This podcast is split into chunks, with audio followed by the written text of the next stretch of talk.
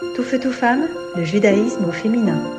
Une chronique présentée par Estelle Cincinnatis. En 2023, les féministes juives étaient sur le devant de la scène. Ça paraît un peu fou dit comme ça, mais que ce soit de l'autre côté de l'Atlantique ou en Europe, elles ont fait parler d'elles. Et je pense que non seulement on ne célèbre pas suffisamment leur succès, mais on ne réalise toujours pas l'importance de parler d'elles, l'importance de la représentation de ces femmes juives dans la culture mainstream, mais aussi pour des plus jeunes générations de femmes juives.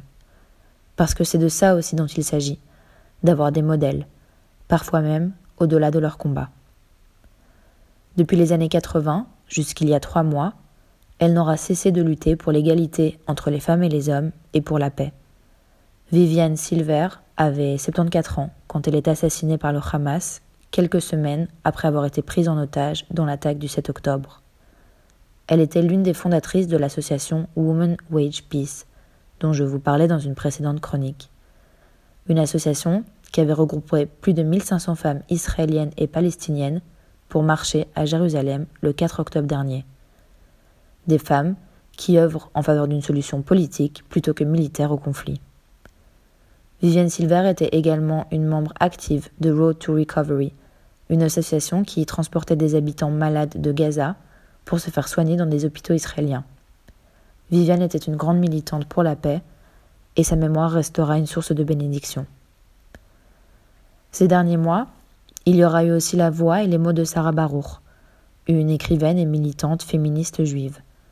Elle est à l'origine du livre 125 et des milliers, un travail de mémoire colossal pour raconter les histoires des femmes tuées par leurs conjoints ou ex-conjoints en France.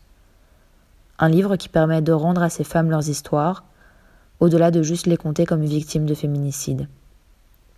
Depuis le 7 octobre, mais surtout depuis le 25 novembre, journée internationale contre les violences sexistes et sexuelles, Sarah Barour dénonce, sans relâche, encore et toujours, elle dénonce les collectifs féministes qui refusent de reconnaître les viols des femmes juives et israéliennes du 7 octobre. Des collectifs féministes qui demandent des preuves, alors même que les bourreaux ont avoué leurs crimes. Alors oui, ils étaient quand même nombreux, les hommes et les femmes, qui ont dénoncé le double standard de ces collectifs féministes le 25 novembre dernier. Mais ces personnes-là sont-elles féministes le reste de l'année?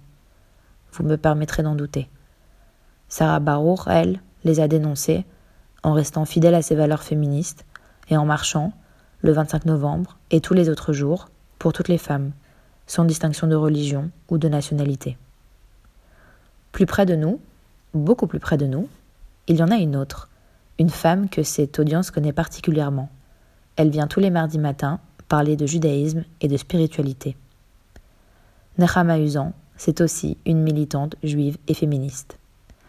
Féministe, elle vous dira que non, mais celles et ceux qui la connaissent savent qu'elle est un véritable modèle de leadership féminin, capable de déplacer des montagnes et des chanoukiotes géantes, mais aussi de faire venir les plus grands dirigeants européens aux événements qu'elle organise.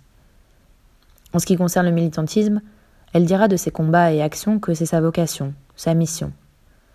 Alors oui, je me permets de répondre à sa place. Pas très féministe comme démarche, me direz-vous. En même temps, ce sont des conversations que j'ai déjà eues avec elle, et puis comme je suis seule face à mon micro, je me permets de prendre cette liberté. Pourtant, elle coche absolument toutes ces cases, militante, juive, féministe. Le programme Dialogue et Diversité et l'accueil et la prise en charge des centaines de réfugiés ukrainiens ne sont que deux exemples de son activisme. Et permettre à n'importe quelle personne, francophone ou anglophone, de vivre une, une vie juive inspirante à Bruxelles, croyez-moi, c'est du militantisme juif et féministe. Alors oui, avec cette chronique, j'ai voulu rendre hommage à ces femmes-là. Mais je souhaite aussi célébrer toutes les autres, celles qu'on voit ou qu'on entend moins. Ces femmes du quotidien, toutes aussi extraordinaires, mais dont on ne parle pas. Celles qui luttent dans leur intimité, celles qui se battent pour leur communauté, celles qui utilisent leurs valeurs juives et féministes pour une société plus juste. Alors j'avais dit pas de nouvelles résolutions pour 2024 et je maintiens ce que j'ai dit. On reparlera des nouvelles résolutions à Rosh Hashanah. 2024 sera l'année de la continuité. Ça fait 5000 ans qu'on existe, 5000 ans que nous sommes des matriarches, des rôles modèles, et que nous ne sommes pas prêtes d'arrêter. Tout feu, tout femme, le judaïsme au féminin.